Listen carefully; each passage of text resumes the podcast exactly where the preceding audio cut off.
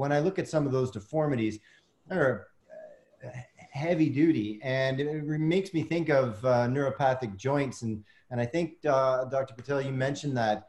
Is there anything you do specifically and always when you're thinking a joint is a neuropathic joint versus uh, something else with a severe deformity? Is, is that a different thought process altogether or not? Uh, yes, Kailash.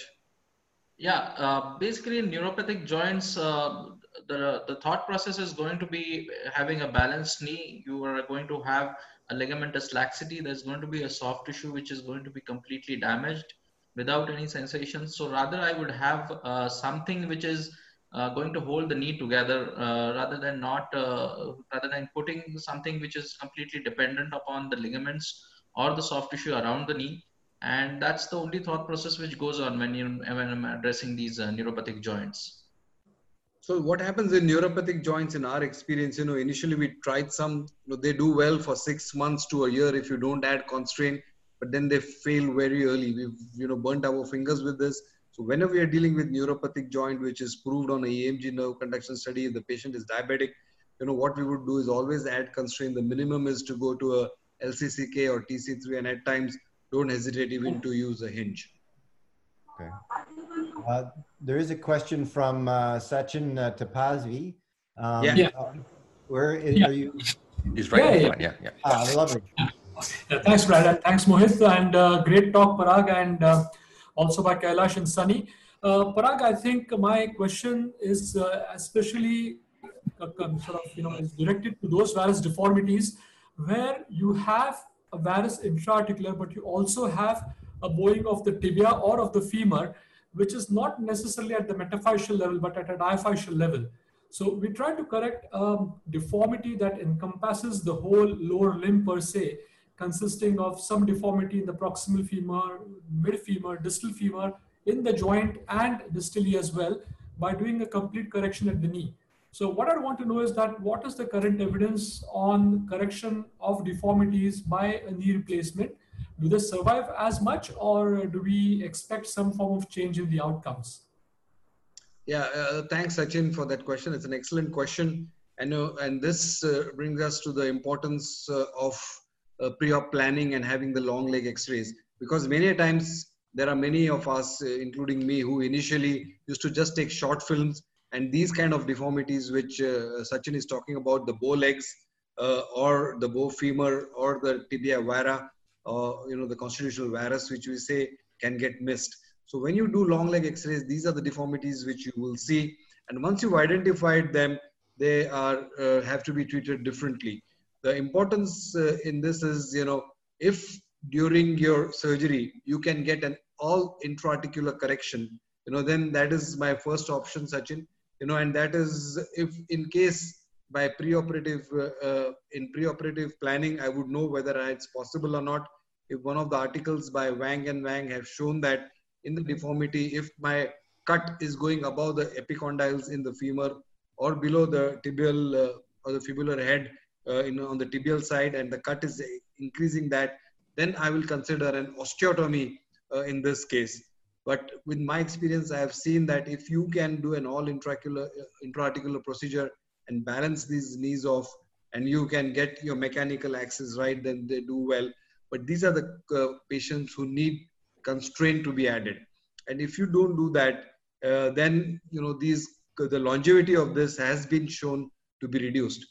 Another important question is, which follows on with this, Sachin, is to you know introduce the topic of how much do you correct? And here is where the supporters of the kinematic uh, uh, uh knees, the kinematic uh, axis balancers, or having the kinematic uh, uh, axis comes in. And people have been talking about it, and they say that you know don't fully correct. Leave the knees in slightly varus, which is the tibia vara, and if you overcorrect them, then these fail actually faster. So what I have done is, you know, I really don't go all the way as long as I can balance them well. I'm not really worried of leaving them a little in, in varus. I don't worry about it. And I've seen that these patients do well. Uh, the answer to this specific thing is I really don't know uh, how much you know they would do how long term but if you have a well balanced knee uh, with a good alignment, uh, I don't mind keeping them in slight uh, uh, varus. So I accept slight varus, but I will not leave them unbalanced. So that's uh, my take on on your uh, question, Sachin. Okay. Okay. I think you. I think you had a comment, Kailash. Yeah. Uh, I just want to uh, just add on, if you are considering in cases of extra articular deformities, would you consider an tibia vara or a femoral vara as an extra articular deformity? And would you like to correct it as uh, just like what you mentioned right now, or would you like to still keep it in a little bit of constitutional varus uh, to, uh, you know, just to, to get the kinematics right? We can manage it with the all intra-articular technique. I need not do osteotomies, and most of the times I can get away in this. And, and I don't worry because these are pre-existing and I don't really worry if I leave them in a slight uh, varus, which is uh, told to us by, you know, the kinematic guys. Uh, quick comment on navigation. Uh, I'm not a big fan of navigation, though navigation is something which can actually help in these kind of cases. But if you've been using navigation for all, then you can use navigation. We have a question actually from Pankaj. Pankaj, did you want to come on video and just uh, ask? I, yeah. Okay. So in the same breath, uh, in continuation to Dr. Tapasvi's question, uh, we recently um, this article by Tan et al. on valgus cut angle in severely deformed knees, and uh, if we take severe bowing of the femur, uh, femur, varus bowing, and also of the tibia, then the valgus cut angle is actually uh, in such a way that the medial space doesn't open up unless we have done extensive releases. So either in such a case, the kinematic alignment uh, guy would do some cutting of the bone, extra cutting of the bone, while somebody who's doing gap balancing will do more of releases.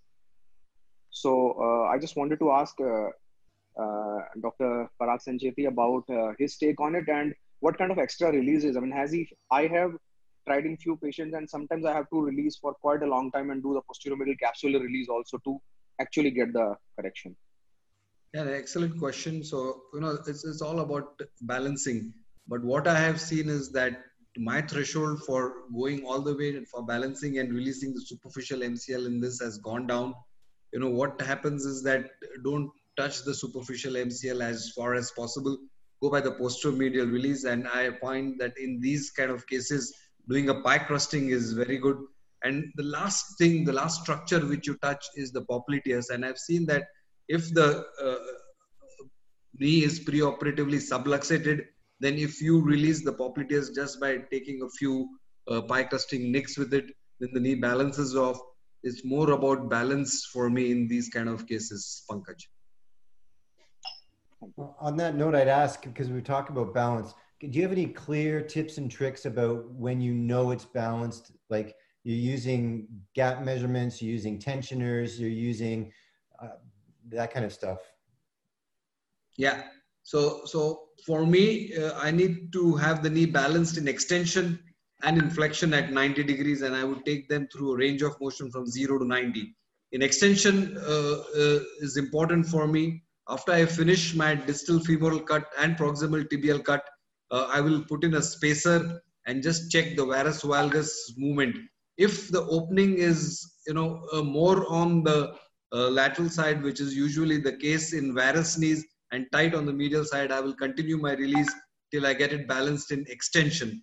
Once I am happy that it is balanced in extension, I go to the balancing in flexion. And in addition to a bit of soft tissue release, in flexion, I go by the rotation of the femoral component more than balancing. And I would not hesitate to rotate the femoral component externally as much as it is required to go parallel to the tibial cut. That is the Ranawat technique which I follow.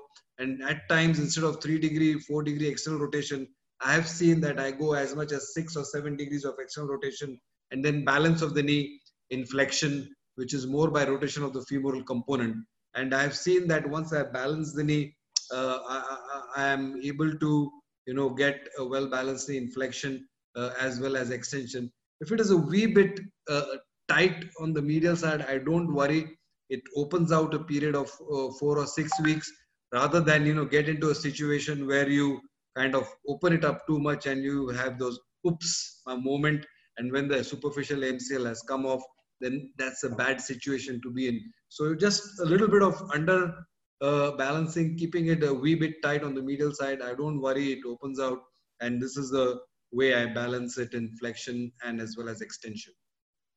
So if i can just take a step back um, to all of all of you on the panel uh, you know, when you think about these patients with very severe deformities, it dawns on me that there must be a, a considerable amount of counseling you're doing, Parag, um, around expectations. What is that discussion like in these patients? And is there ever a situation where you say, no, I don't think we're going to need, I, we are not going to do this for you because of the expectations aren't aligning for the patient uh, and the surgeon. Can you speak a little bit to that? Because so much about this is that early discussion, I think. Yeah, absolutely. I'll just give you what I feel, and then Sunny and Kailash, you can add on a bit. So it's all about patient expectations, Mohit.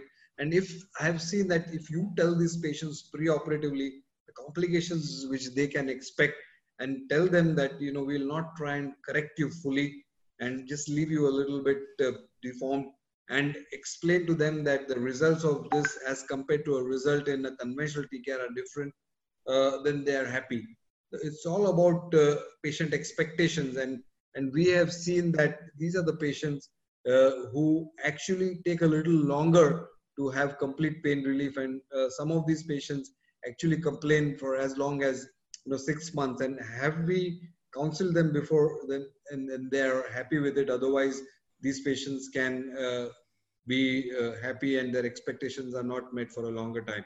So over to sunny for a few comments yeah, uh, such patients with severe deformities, counseling them for a need of total knee replacement is not difficult. Rather than that, counseling about their expectations.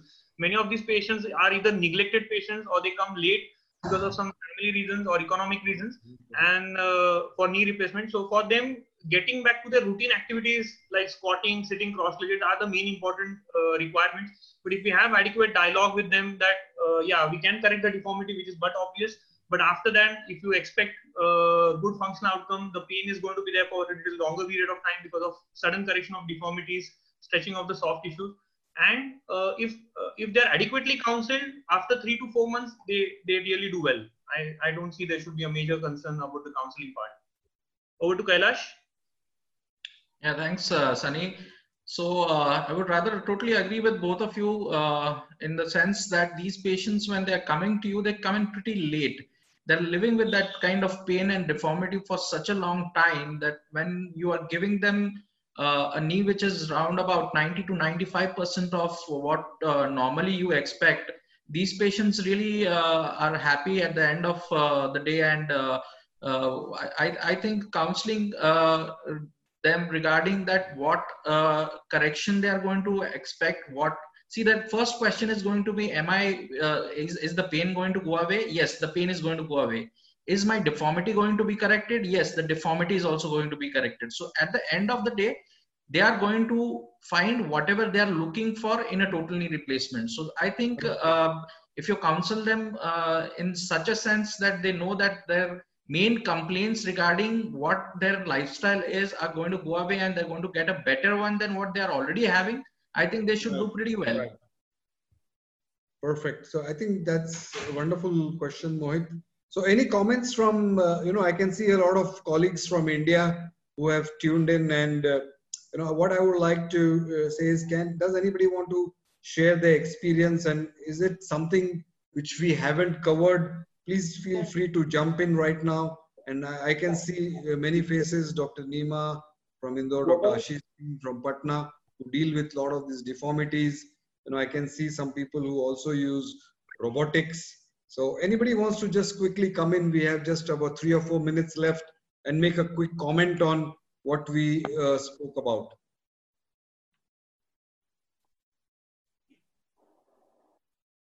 Everyone is happy. That's good.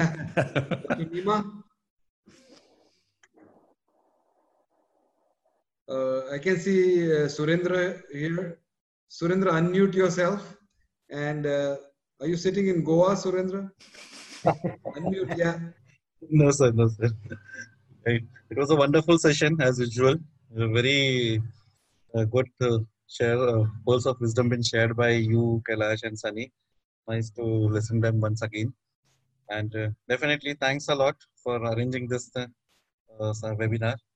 It was a great webinar. Thank you. So, uh, Kiran or uh, Dr. Nima, any quick comments? unmute yourself, Dr. Nima. You have to unmute. Uh, just I want to ask uh, views on of the experts on the subvastus approach because uh, I've experienced that it keeps uh, the patellar tracking very well in place. Is there any views from the experts? Regarding the subvastus approach, there was a time, Dr. Nima, when I used that. And what I've seen is that uh, the problem is near the tibial tuberosity when you're doing the releasing. At times you have to uh, cut more and there are issues uh, with the patellar tendon. Uh, I gave it up a long time back and uh, of course immediate post-op the pain relief is better they come back uh, you know with the knee flexion and the quadriceps inhibition is very less uh, the patellar tracking is definitely good but if you see the same patients at the end of eight weeks they do equally well to the conventional arthrotomy so i gave up the subvastus approach and especially in obese patients or patients who have uh, severe deformities it's not a good approach but for conventional knees thin patients it is little better. Immediate post-op, the patellar tracking is surely better. Their pain relief is faster, but at six weeks, the difference is very negligible between the subvastus approach uh, as versus the medial parapatellar conventional arthrotomy. So uh, I, have actually stopped using the subvastus approach. Okay, thank you. Actually, Parag, can, I, can you also maybe respond to this issue. There's going to be many who see these complex injuries and think, okay, maybe I should tackle this.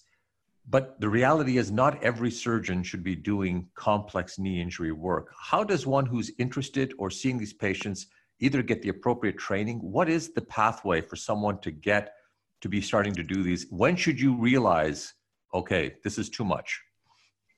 Yeah, so, so excellent uh, question, Mohit. I think uh, you know whenever you're dealing with such severe deformities, you have a patient. I would not dwell upon them unless I have done 50 to 100 uh, conventional cases. But once I am confronted with such a case, my approach would be to talk to a colleague. You know, keep him in the loop if required. Uh, get him into the OR, and he helps you with your first few cases. And you know, uh, uh, discuss these cases with uh, your peers or there are now so many groups which are there where you can put up cases and get some uh, help so these are the cases what i would advise is don't deal on them. Don't think they're you know similar to your conventional tkrs three things uh, uh, discuss with your peers. Be ready with some kind of uh, uh, constraint which may be required. And keep a colleague handy or keep him in the or where he helps you uh, with the uh, case. And once you've done a few of these, then you can you know think of doing it independently because they are a little different and they require a different approach as compared to a conventional non-complex total knee replacement.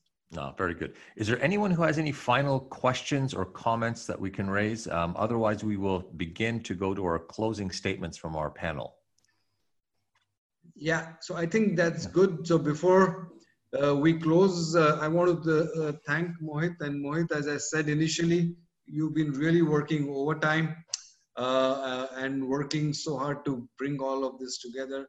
I want to thank you and I just want to announce that in exactly 25 minutes from now, uh, we have uh, an excellent talk by Mohit Bhandari, mm. and uh, we will share the link of that talk. And that talk is going to be on, you know, five tips for a uh, successful practice. So, you know, that is something which I'm going to look forward to hear. So we will share the link or just, uh, you know, with all the people who've joined. But uh, thanks, Mohit, once again for having us. Over to Kailash for his final comments. Uh, yeah, thank you, uh, Dr. Parag Sancheti, for uh, letting me on this in session. Dr. Dr. Mohit Bhandari, thank you so much for letting me on this platform and it was a wonderful session. Uh, we had a lot of discussion also, and uh, thank you all the panelists who have come. And uh, at the at this time in India, uh, most of them are in their clinics and doing their practice, and still they managed to come here. So a big thank you to all of them. Uh, over to you, Dr. Sunny.